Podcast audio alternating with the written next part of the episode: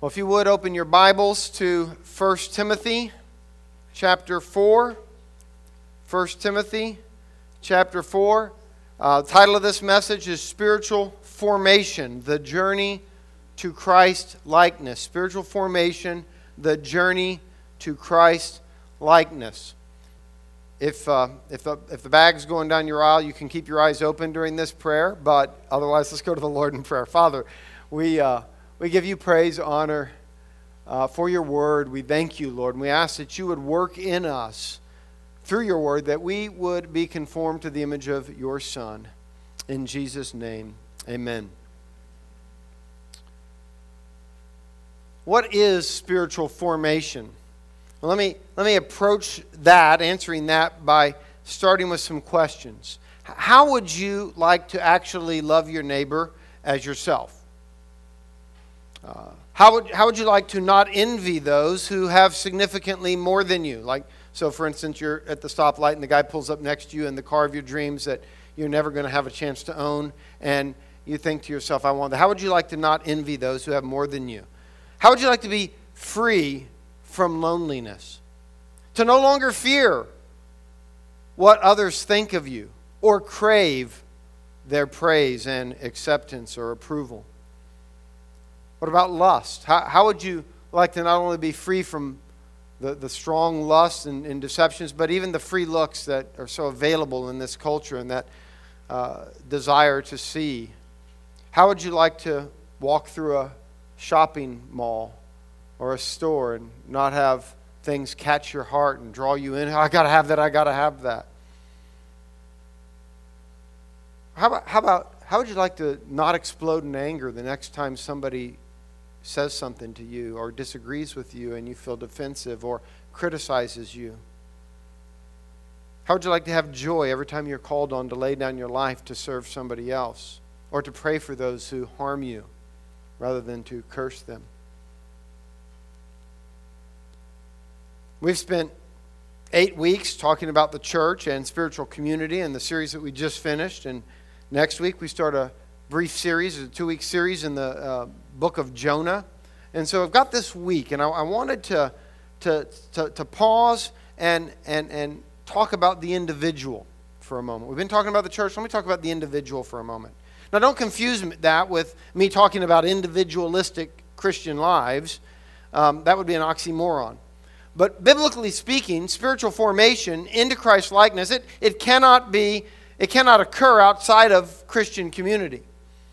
So, though we've finished the series on the church, we haven't moved on. We're, we're now talking about you individually in the context of community. And, and when I say spiritual formation, I, I, I use that term, and it might not be that familiar to you when we use the terms, or maybe we're familiar with something else. You might be more familiar with the idea of spiritual disciplines. You maybe you've heard of spiritual disciplines. Uh, different traditions maybe use different terms. Uh, the, the term spiritual formation was maybe in our current era is popularized more by Dallas Willard, um, disciplines by others. But I like the term spiritual formation, or at least I use it uh, as often as not, um, because it focuses on the goal, where spiritual disciplines focuses on the activity itself. Um, and, and, there's a danger, I think, particularly given human nature, to focus on the activity because we tend to want to focus on the activity. Am I doing enough? Am I doing all the right things? And I, that's not where we want our focus to be. Now, there are things we need to do, but what's the goal? What's the purpose of the doing? The purpose of the doing is spiritual formation. And when I say spiritual formation, particularly Christian spiritual formation, I'm talking about being conformed into the image of Christ being formed, if you will, into the image of Christ. Paul speaks of it in Galatians when he says, My dear children, for whom I am again in the pains of childbirth until Christ is formed in you. Christ is formed in you. And then to the Colossians, Paul writes and says, Christ in you, the hope of glory. And that's the, that's the very goal of the Christian life Christ in you. That's, that's God reforming us into his image from the fallen place that we have come. In his book, uh, Renovation of the Heart, Putting on the Character of Christ, Dallas Willard writes the following Spiritual formation for the Christian basically refers to the spirit driven process of forming the inner world of the human self in such a way that it becomes like the inner being of Christ Himself. Spiritual formation is focused entirely on Jesus. Its goal is an obedience or conformity to Christ that arises out of an inner transformation accomplished through purposive interaction with the grace of God in Christ. Obedience is an essential outcome of Christian spiritual formation. The focus in spiritual formation is on transforming your inner being so that it becomes like the inner being of Christ. I'm not talking about being deity. I'm talking about the nature of Christ. Christ being formed in us, being conformed to his image, as Paul puts it in other places. It, th- this is more than merely doing what Jesus did, or, you know, it's a great question. What would Jesus do? That's a perfectly good question. It's one that we should ask. But this goes deeper than what would Jesus do. It's, it's what would Jesus be in this situation. So our doing needs to grow out of our being, okay? And so we first need to focus on how, how do I become like Christ in my inner being. And then the life will flow from that. The fruit of the Spirit. The fruit of the Spirit is the fruit of the Spirit of Christ in us, the Spirit of the Son that is in us, crying out, Abba, Father, in the context of Galatians 4 and 5. This obedience that, that we're to have, it arises out of an inner transformation that requires a purposive interaction, to use Willard's terminology, with the grace of Christ. And that simply means it is interacting with the grace of Christ with a goal, a purpose in mind. That the fruit of the Spirit be formed in us, that Christ be formed in us. That's the purpose. There, there's plenty of teaching on how to interact with the grace of Christ in order to be a better you or to have a happier life. That's not what we're talking about. We're talking about what I think the New Testament turns our attention to, which is how to interact with the grace of Christ in order to be conformed into his image. It's a different purpose, if you will. So we're going to look at this today under three headings. Um, spiritual formation requires training. That's our first one. Spiritual formation is not optional. Second. And then finally, it's, which is largely application, spiritual formation in you, which we're going to answer the question how do we train? How do we do this? If you would read with me in 1 Timothy chapter 4, beginning in verse 7 have nothing to do with godless myths and old wives' tales. Rather, train yourself to be godly. For physical training is of some value, but godliness has value for all things, holding promise for both the present life and the life to come. This is a trustworthy saying that deserves full acceptance. That is why we labor and strive because we have put our hope in the living God who is the Savior of all people, and especially of those who believe. Don't have anything to do with these myths and these fables. You know, there are plenty of people that want to talk to you about all sorts of things, and they've they've got their oh, have you heard about this? And they've you know whether it's a conspiracy, whether it's this, and the enemy's doing that. But but Paul says no, no, no. Turn your attention to this. Train yourself to be godly be Christ like. Yeah, that, will conquer a lot of things. There may be a lot of things the enemy's doing, but if we would be Christ like, that will conquer a lot of things. Train yourself to be godly. What does this mean, train yourself? The Greek word translated train is the word that we get our word gymnasium from. A gymnasium was a place for training, if you will. It had to do with athletic training, this word. Training is hard and difficult work that strengthens someone for a future performance. You know, we, we go to work out at the gym, right? Why do we go there to work out? For the performance itself or for the training? We go there for the training, right? That's not the competition. The competition happens at some future point. The gym is not the competition, it's where we undergo the training that prepares us for it. Godliness requires training. We, we don't want to confuse the actual training with the godliness. You know, we, we've kind of have this idea that, you know, it's godly if I spend enough time praying and enough time reading the Bible. That's godliness. Well, kind of, but not really. That trains me so that I can actually love my neighbor as myself, that I can actually respond in a godly way, that I can actually pour out the love and the nature of Christ, pray for my enemies. See, that's the training. The godliness is the fruit that it bears. And so sometimes we get all condemned over, well, I'm not spending enough time doing this, as if there's some measurement that equals godly. No, the outcome is the godliness. It's these various things that we're going to talk about a little later that, that help us prepare and train for that godliness. There's another word that I think has been ruined in our day because of excesses, and it's the word ascetic. You know, we think of the ascetics in the history of the church and the people that had some pretty austere methods for um, uh, gaining uh, holiness as, as, as, they thought of it. Um, but if you, and if you look up the word ascetic in the English dictionary, it will convey something to the effect of practicing extreme self denial or self mortification, which means putting yourself to death um, in a spiritual way. And, and there, there's no doubt that historically it did become extreme. However, the word ascetic comes um, from a Greek word that really had overlapping meaning, almost the same meaning as this word train. They're both athletic words. It meant to apply oneself with commitment to some activity, practice, or to engage in it. Uh, it's, it's really the same kind of training that if somebody wants to be a gymnast or some other you know, sport that they want to excel in, that they, the training that they go through in that. G.K. Chesterton wrote about how this idea of asceticism is in, uh, involved anytime that we love something enough that we think we'd lose anything to obtain it. You know, kind of like the idea that I'll crawl over glass for a mile, broken glass on my knees, in order to, to win that woman or whatever it is that, that, that the goal is. That's asceticism. It's this idea that I will sacrifice pleasure to gain my ultimate joy. Okay? And, and, and that's what it's about. So, this idea of asceticism really involves joy if we think of it in the right sense.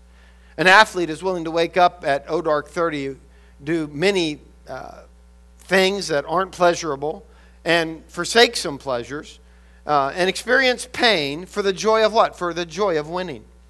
A scientist may be willing to spend unthinkable hours in his lab in order to find a cure for a will, uh, an illness or a disease. And why? Because he knows that will bring him joy and others joy. A businessman will give up family relationships, time, and hours of sleep in order to gain position or money or power. Conceptually, asceticism is in each of those, some positive, some negative, but it, the idea is involved in any of those. At its root, this training, this ascetic pursuit, is rooted in joy, not misery. The joy of obtaining the desired end, the desired object. Adapting an illustration which Chesterton went on to give let me say it this way Imagine that in 100 years, society, from, from now, that society not only loses its um, overvaluing of sports and athletics, but it actually begins to hold sports in contempt. Just imagine that possibility with me. And people then would look back on what they might call the dark ages of parenting that happened at the turn of the millennium, the 20, beginning of the 21st century when parents deprived their children of books and digital entertainment and subjected them to torture, having to run, uh, run up and down a field, getting kicked in the shins, and, and risking head injury in order to play soccer. well, we think that's absurd that they would think that way, right? Because we value sports and the health that it might bring, and the competition is good. But if they don't value that, they would actually look at the practices that get you there as something really awful. And I think the enemy has used that kind of thinking to bamboozle the church into when we look at spiritual formation and the practices that we might call spiritual disciplines as really hard things because we have got our values in the wrong place. If we have our value on Christ and being like Christ, these things suddenly become more inviting to us. Amen? Train yourself to be what? To be godly. What, what is this godliness? Godliness, by the way, is not legalism, and we need to be clear on that. Godliness is, in fact, uh, in New Testament terms, the opposite of legalism. A godly life is a life lived in reverence to God. It's a God oriented life, or to use John Piper's terminology, it's a Godward life. Godliness is this attitude of life that recognizes God's claim to our lives in thought, word, and deed. It's a reverence that includes worship and obedience. Okay? It's, it's the word used to describe Cornelius in Acts chapter 10 and 11. You may remember Cornelius, the Gentile converts there when Peter shows up and things change and radically change for the future of the church. Well, Cornelius was a righteous or devout or godly, same word as here. And then it's coupled synonymously with another term, God fearing. It's not two different things about him, it's like overlapping terms that are used to describe him. And it was the Gentiles who became believers, who lived godly and God fearing lives that were not required to come under the law, the legalism of circumcision, celebrating certain days, eating kosher foods, and so forth. The, the whole issue in Galatians was, was over whether these God fearing, godly people had to come under the legalistic notion of these Jewish traditions. We talked a little bit more about that last week. And so, godliness was what those who didn't get legalistic became. They became godly. They, they, they lived lives in, in obedience to Christ, but not necessarily in obedience to the Jewish law. And, and so that, that's where that distinction would come in. So legalism has to do with being conformed to Jewish law culture, godliness has to do with being conformed to Jesus. Legalism, to say it another way, it has to do with being conformed to Jewish law or some other law culture now, for instance, in the church today, you might find people saying that, well, you know, if you're going to be godly, you, you, can't wear makeup, you can't cut your hair, you can't listen to certain kind of music. There's, you know, they give you a whole list of things you can't do. And culturally, that defines righteousness for them. But that's, that's a culture in and of itself. Godliness has to be to do with being conformed to the law of Christ. We're always called to be conformed to the law of Christ. That doesn't change. Amen? So before we go on and talk about how we train and, and, and do that, I want to take a moment and recognize that it is not an optional version of the Christian life that I'm talking about. This train yourself for godliness is not like, well, if you really want to be a good Christian, you do that, but the rest of us, we're not going to do that because that's not all that important for us. No, it's, it's not optional. It's not an optional version of the Christian life. So spiritual formation requires training, yes, and spiritual formation is not optional. It's not optional. And for this, turn with me to Matthew 28 uh, and we're going to read verses 18 through 20. You may recognize those verses because they're also known as the what? The Great Commission. The Great Commission. So you, you may have heard these verses. If not, you'll probably hear them many times in the future if you're a new believer and you've, that, that's new to me. Well, praise God. I'm glad you're here. And these are important verses. Christians will talk about these a lot. Uh, but as much as we talk about them, I find it interesting that oftentimes there are things in here that would utterly shock most Christians, even though we're could mostly quote these verses. Read with me in Matthew 28 18. Then Jesus came to them and said, All authority in heaven and on earth has been given to me. Therefore, go and make disciples of all nations, baptizing them in the name of the Father and the Son and the Holy Spirit, and teaching them to obey everything I have commanded you. And surely I am with you always to the very end of the age. Imagine driving by a church, and the signboard at the front of the church read, Teaching people to obey everything Jesus commanded. What would you think? Maybe you're new in a city and you're looking for a church and you see teaching people to obey everything Jesus commanded. Would you think to yourself, some, some might think, well, that's legalistic. Or would, might you think, that's impossible. Are they crazy? But maybe what we ought to think is that's exactly what the church is supposed to do. Because that is the Great Commission. That is the Great Commission. And if we want to know what Jesus meant when he said, teaching them to obey everything I commanded in the context of Matthew's gospel, if we just look back in Matthew, what is it? Well, you're going to find that the vast majority of what he taught them was Matthew 5 through 7. Okay? And so the church has been given the commission to teach us to obey the teaching of Jesus. That's disciple making. Disciple making evidently consists primarily of two things. Now, obviously, there are a lot of things we could put under these, but primarily of two things baptizing them into the name of the Father, Son, and Holy Spirit, and secondly, teaching them a lot of good doctrine. Wait, no, that's not what it said, is it? It didn't say teaching them a lot of good doctrine. What did it say? Teaching them to obey everything I've commanded you. Now, truth be told, I love good doctrine. I love teaching doctrine. I love, I enjoy doctrine. But actually, I think sometimes we've substituted the teaching of good doctrine for the teaching of people how to obey Jesus. And we need to obey Jesus. That's an important part. That here's what he said to do, and here's what we should live. You probably won't get as many people to sign up for that as you would, say, a, a class on uh, eschatology. I love teaching eschatology. Might have a class on that sometime soon. You'll get more people to sign up for that if we said, oh, here, we're going to have a class teaching you how to do everything Jesus told you to do. You have three sign up, and two of them don't show. The other one's the teacher, you know? so.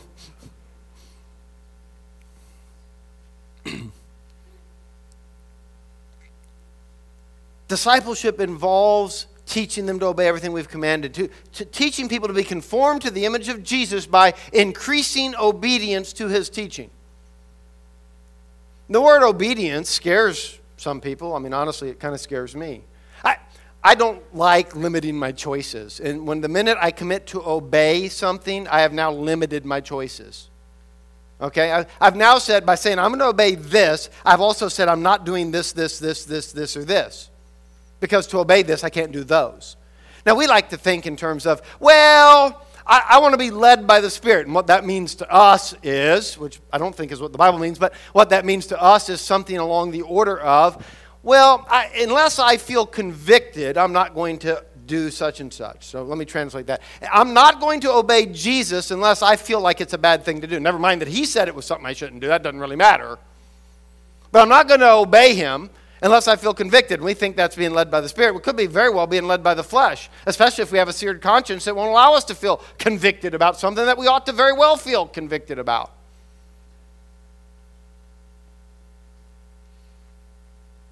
We, we, we resist obedience. I mean, I like choices. I go to a restaurant and there's only like one choice on the board, or they give me a menu and you open it up and there's one thing written roast beef and mashed potatoes. I'm like, I'm going to a different restaurant right? I like choices.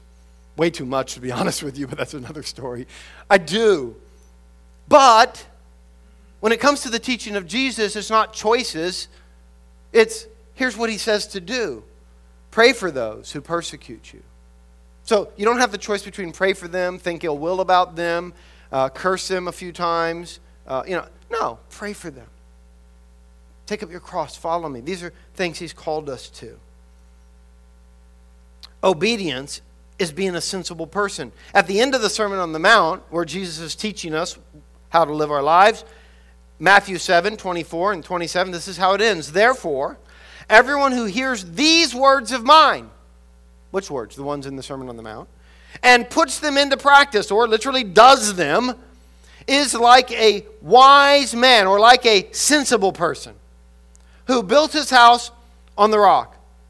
The rain came down, the streams rose, the winds blew and beat against that house, yet it did not fall because it had its foundations on the rock. But everyone who hears these words of mine and does not put them into practice is like a foolish person who built his house on sand. The rain came down, the streams rose, and the winds blew and beat against that house, and it fell with a great crash. Now, notice, both people in this parable endure the same storm. Yet, the outcomes are entirely different. Why? One thing putting Jesus' words into practice versus not putting them into practice, doing them. I think at times the church has done a huge disservice to believers by being so afraid that someone might obey Jesus thinking that it will merit them salvation, and that does happen. We do need to bring adjustment to that carefully. But we're so afraid that they might obey Jesus thinking wrongly about their justification that we've never bothered to tell them that obeying Jesus is actually an important thing to do. And I want you to notice that there's nothing in this parable about the motive for doing what Jesus said. He doesn't say those who do what he says but have all the right motives, their house, he just, they hear and they do. Just simple as that. He just, it's, it's real simple. Straightforward. And if they hear and don't do, well, that's the other case. And there's not a third category. This third person who didn't do it because they didn't want to be legalistic and therefore their house didn't fall. I mean, they heard Jesus teaching, but they said, nah, I'm not really going to do that because I don't want to dare be legalistic. And Jesus says, you know what? Their house stands because, you know, their motives were so good. No. Formation is discipleship. Jesus did not create two classes of Christians one that has spiritual formation, one that doesn't, one that's like Christ, and one that doesn't really care to obey what he says. No, there are not two classes. All who are baptized in the name of the Father, Son, and the Holy Spirit, all of them are to be taught to obey everything Jesus taught according to the Great Commission, not just certain ones of them. So, spiritual formation requires training, and it is not optional. But how? How do we engage in this process? Certainly, there are aspects of it which the, in which the Lord engages us only, and we can't really engage.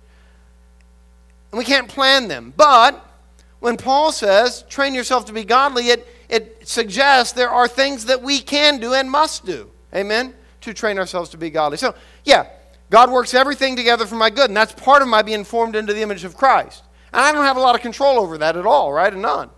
But there are things I do have control over that he's saying, train yourself to be godly. Spiritual formation in you. So, how do we train? Now, let me start by saying that there is not a complete list. I mean, notice that Paul doesn't even offer you a list of how to do it right here in the letter to Timothy. He doesn't tell you, okay, here's how you train. He, obviously, in context, they, there were ways they knew, the ways they understood by the way they operated as believers and, and, and that the people understood. And we can, we can study the New Testament, we can study the Bible, we can learn from it, we can study church history and see how people train themselves to be godly and learn different ways. But there's not a complete list somewhere. Uh, and not all of these are for everyone. Some are going to be help, more helpful for some, and others helpful for others. Um, but we should learn about them, uh, and with the help of others, discern where our greatest need for training is. A number of good resources. I'm going to just mention three briefly. Um, one, um, and I just mention these because uh, sometimes you want to study further and say, okay, this is important. I want to look at this. Celebration of Discipline by Richard Foster, probably the most well known book on, this, on the topic. Uh, it's got its strengths and weaknesses like any of these books I'm going to mention. So uh, you, you, read these things and you study and you learn from them. Don't think that they've got it all figured out. None of us do. But it's, it's a classic on the subject. He talks about the, he breaks it down this way the inward disciplines, the outward disciplines, and corporate disciplines. And, and so, for instance, inward disciplines, meditation, prayer, fasting, study outward disciplines simplicity, solitude, submission, service, corporate disciplines, confession, worship, guidance, celebration. Uh, another resource, you've probably heard of Gary Thomas as the author of Sacred Marriage. It's a really good book on marriage. Highly recommend it, my, my favorite. Uh, but he's got a book called Sacred Pathways with the idea of pathways to Christ likeness, pathways to transformation. And um, just an idea three of those loving God through ritual and symbol, loving God through solitude and simplicity, loving God with the mind. Um, so that gives you some idea there of, of, of, that one. And then Renovation of the Heart, I've quoted from earlier by Dallas Willard. He has about four or five books on the topic that are out, but uh, that one's uh, specific, where he talks about spiritual formation in the thought life, spiritual formation in our feelings, transforming the will and character, transforming the body, transforming our social dimension. He, he focuses on the outcome as more than he does the practice, but he talks about the practices that get you there. And some of the others talk more about the practice, but they also talk about the outcome. They're, so they're, they're all aiming in the same direction. But here are some means of spiritual formation that I want to address here this morning briefly. First, gathering in community, coming together as the people of God. This is one for every Christian except for those that are in prison for their faith, for instance, where they can't gather with the community. But they long for it more than the rest of us do. They long for it. Geffrey Kelly, in the introduction to Bonhoeffer's Life Together, describes one of Bonhoeffer's key points this way quote, Christ existing as community challenges believers to behave as Christ to one another. This same Christ promises those who gather in his name to be present in, with, and for them. So when we, when we gather in community, there's this challenge to, to act as, to behave as Christ to one another. It creates that opportunity to bear with and to forgive and so forth. Bonhoeffer writes in that Life Together book the physical presence of other Christians is a source of incomparable joy and strength to the believer. Of course, what is an inexpressible blessing from God for the lonely individual is easily disregarded and trampled underfoot by those who receive the gift every day. In other words, you know, sometimes we get so much community and we forget what a blessing it is. We, we, we begin to think it's not a big deal. Who cares? And then we neglect it. We don't want to do that. We want to recognize the gift of God. Okay, so there's a, a place for recognizing that. It, it's easily forgotten, he goes on to say, that the community of Christians is a gift of grace from the kingdom of God, a gift that can be taken from us any day. That the time still separating us from the most profound loneliness may be brief indeed. And of course, he himself experienced that when he was put in prison himself and was separated from fellowship. And he knows that. By the Spirit, believers are to speak the word, the gospel to one another, cleansing one another's feet through service and forgiveness. We talked about this a couple weeks ago from John chapter 13. We're to cleanse one another through service and forgiveness, spurring one another on toward love and good, good works. And remember Thomas in John chapter 20 from that same message where we looked at Thomas, who he had really little faith at all. He was hanging out on the fringes of Christendom. But, but what did he do? The community was, he wasn't there when they showed up one week. His faith was weak. But he showed up the next time, and all he had to do was show up. He, he didn't have faith, that was clear. Uh, he, he showed up. That's all he had, enough faith to show up, and yet the Lord transformed him through that. So the blessing of community was rich because Christ was in the midst of the, the gathered community. When Joseph and Mary could not find Jesus when returning home from Jerusalem, where did they finally find him? It says, after three days, they found him in the temple court, sitting among the teachers, listening to them and asking them questions. And then what did he tell his parents? Didn't you know I had to be in my father's house? He recognized the importance of that. Another one I want to talk about gathering in community, yes, but the second one, solitude. It's the other side of the spectrum. Solitude, being alone. It shuts off every, other voice, every other noise and at times, really, even our own voice and noise. We just remain quiet in order to hear from God. Now, we can't control whether or not we hear, we can control whether or not we listen. Right? We, we spend time listening to the Lord and, and quietening everything else down and listen. Now, you know, if we don't hear, that's fine. No, no promise. He's going to open our hearts. To, but, but when we listen, we're more likely to hear. We, if we don't listen, we aren't going to hear. Richard Foster says the following He says, Our fear of being alone drives us to noise and crowds. We keep up a constant stream of words, even if they are inane. We buy radios that strap to our wrists. Now, this was written a few decades ago in the late 70s, I think, and so, you know, update it to whatever it is you, you use now. But we buy radios that strap to our wrists and fit over our ears so that if no one else is around, at least we are not condemned to silence. But loneliness or clatter are not our only alternatives. We can cultivate an inner solitude and silence that sets us free from loneliness and fear. Loneliness is inner emptiness, solitude is inner fulfillment. Of course, it comes because Christ is in us, right, as believers. So not, we don't only have that choice of being alone, we, we can not be lonely when we're alone. We can actually have fulfillment because we, we draw into Christ, the truth of the gospel. It's healthy to set aside time, an hour, two hours, half a day, to be alone with the Lord. You don't have to have a huge plan. Really, a, uh, a Bible, a chair, um, maybe a couple of few books, um, no phone, no distractions, no internet just separating off time by yourself. Um, Bonhoeffer said the following He said, Whoever cannot be alone should beware of community. Whoever cannot stand, in, uh, stand being in community should beware of being alone. Now, he may be stressing that strongly, but the point is this if, if you're that person who you just can't stand being alone and you're constantly filling yourself with stuff, stuff, stuff, meeting after meeting after meeting, you need to take some of those meetings off your calendar and spend some time alone with you and the Lord. Now, if you're that person who loves to spend all your time alone, and you're thinking, yeah, I love this solitude thing, but you just don't really care about brothers and sisters in Christ and this whole community thing's a little bit, you need to, to say, you know, that's not the one you need to be practicing. You need to practice community. Okay? You need to focus in and take away some of that self time because that can become selfish too. See? So both are, are necessary. When you learn the value of time alone without noise, you'll see why turning off everything, say, in your car when you're driving down the road, can be a means of formation. I mean, just quiet, having some time to think about the things you were reading earlier and the things God is doing in your life. Maybe you'll be a little less apt to yell at the person in front of you when they do whatever they do that makes you yell, right?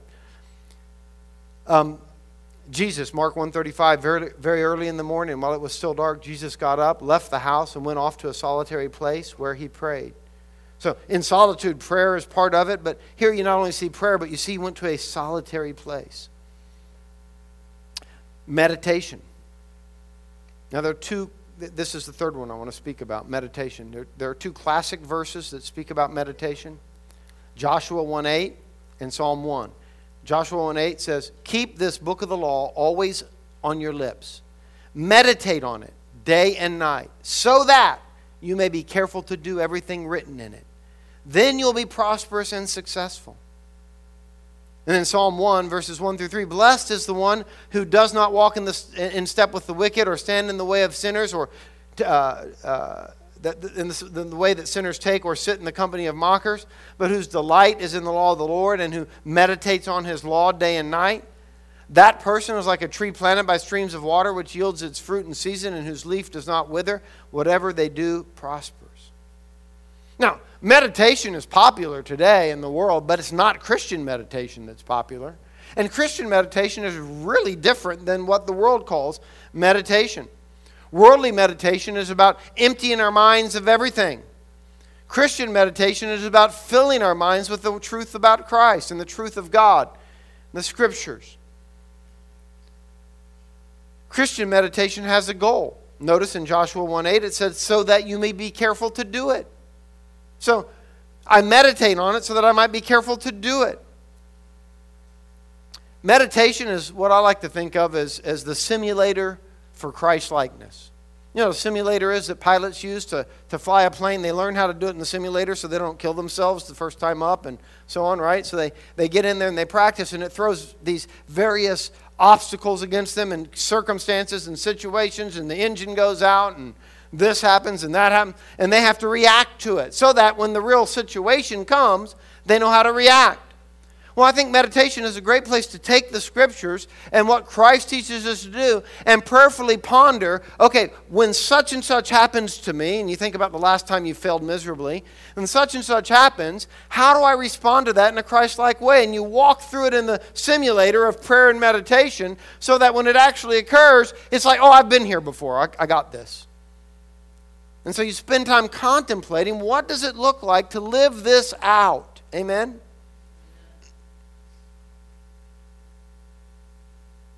What occupies our mind has significant impact in governing our behavior.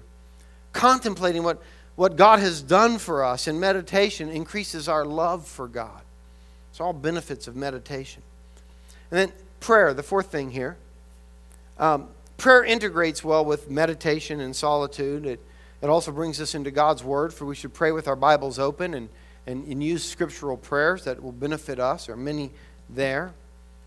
Prayer can be laments, can be asking the Lord to transform us so that Christ is formed in us. It, Jesus taught us to pray for one another's needs. The Lord, give us this day our daily bread, not just mine, but our daily bread, and forgive us our sins. So we're praying for one another to be forgiven.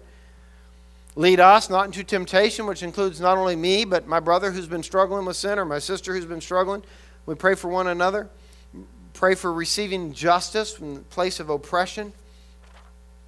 Um, prayer is one of the hardest disciplines because it feels like we are accomplishing nothing. I mean, at least that's how it feels for me. I mean, I'm in a room, I'm by myself, or maybe I'm with others, but we're talking to God who we can't see and, at the end of it, it's like, well, I didn't do anything to help it. But we did. We called on God. It's, the, it's a great demonstration that where we are weak, He is strong. Amen? It's important. You say, oh, you got to put legs to your prayer. Well, you say, yeah, sometimes, yeah, but not always.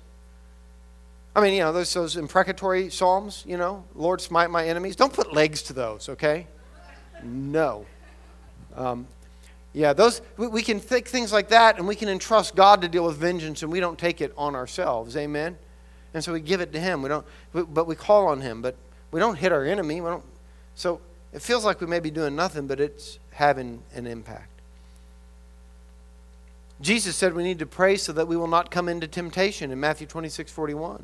So prayer has a significant effect on the temptation that we'll face and then how, how we will face those temptations. Study. You know, if we don't study the Word, and I mean dedicated study to passages of Scripture, either reading longer portions or studying a particular book, if we don't study, our meditation can get off base because it's not informed by the context and a variety of things like that. So, study is an important discipline. Fasting. You know, today people think that they should have everything they desire, so fasting isn't really something that's very attractive, but, but we, need to, we need to fast. Richard Foster said this he said, More than any other discipline, fasting reveals the things that control us. Are you, you're not kidding me. This is a wonderful benefit to the true disciple who longs to be transformed into the image of Jesus Christ. Fasting trains us how to say no to our fleshly desires. Now, if I can learn through fasting how to say no to legitimate fleshly desires, then I can also learn and, and be strengthened in saying no to the illegitimate fleshly desires. So there's value in it. Now, be careful not to think that somehow fasting will cure all your spiritual ills. It will not. It won't, it won't, cure everything, and it won't have God eating out of your hands when you come to ask Him for something. All of a sudden, uh, oh, yeah, because you've been fasting, you're getting every answer to prayer. No. I mean, He'll answer your prayers because you pray in Christ's name, but fasting is not a magic wand over your prayer life. Amen? But it is a valuable discipline, um, one that I haven't practiced nearly as much as I ought. Um, but it, it is a valuable discipline. Um, in closing, I just want to make a few comments. We could go on. There's so many others. I don't have time to cover them all. I've hardly touched on these uh, that I even have covered. Um, but let me offer a few other thoughts that I think will help you along the way. You know, in the fitness world, many people have learned that having a trainer can be beneficial to their, their, their development. Um, it's been said that a doctor who has himself as a patient has a fool for a doctor. Um, likewise, I think we need to also invite others into our lives to help us see what we need and uh, evaluate Some spiritual friends, some spiritual direction. Uh, and you can find those in the church, you find them in community group. Uh, you'll have some that stay with you a lifetime, just your whole life. They become part of who, you know, who you are, and, and you may move, whatever, but you, you stay with them. And they can, because they know you well, they can give you insight. But be intentional in finding spiritual friends and people that can give you spiritual direction. Be intentional in that. That's part of community. Uh, don't be surprised if your practice of the disciplines comes in fits and spurts. You know what I mean by fits and spurts? Like, oh, I was doing so good, now I'm doing so lousy, and then I'm trying again, and then I did okay, and then I'm doing lousy, and now I'm doing better. That's okay. Because, first of all, it's, it's not a magical formula. It's not as if, well, if I just do all of this, then suddenly I'm like Christ. It doesn't work that way. It, it, it doesn't. Um, even if you were the most disciplined of people, practicing the means of formation doesn't work like a formula.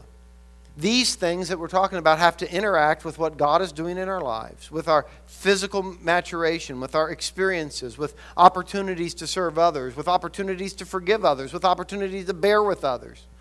And to realize that when we are weak, that God is strong. So it's not as if you can go out and I'm going to I'm going to do all of these this week and I'm going to become like Christ. Yeah, well, you'll probably be miserable by the end of the week. Um, and, and, and so just be aware of that discipleship, and hence being conformed to Christ's image, is a lifelong pursuit. There's not an instant version of growing into the image of Christ. Notice I have not addressed questions like uh, how, how long do I need to pray? Or how many chapters of the Bible should I read when I sit down? Or how much time do I need to spend doing these things? We are way too prone to focus on the time spent and think that that will somehow accomplish the goal. As if, well, I'm at 58 minutes, I've got two more to go, and man, it's really feeling hard. But I'll, I'll achieve Christ likeness if I wait those two minutes. Make sure I get it done. No. It's not about that. Now, it's true enough that if you spend no time, it's not going to benefit you. But don't focus on the wrong thing. We've got to focus on the goal. Amen? But these things that I've talked about and the ones that I haven't talked about, these are how we can grow to actually love our neighbor as ourselves, or to not envy those who have significantly more than us, to, to be free from loneliness, or no longer fear what people think of us, or covet their approval, to stop exploding in anger, to have joy every time we're asked to lay down our lives to serve somebody else's agenda and not our own, to pray for those who harm us. These are the things that help us grow in that direction, to, to actually obey what Jesus taught. Amen? Let's pray. Heavenly Father,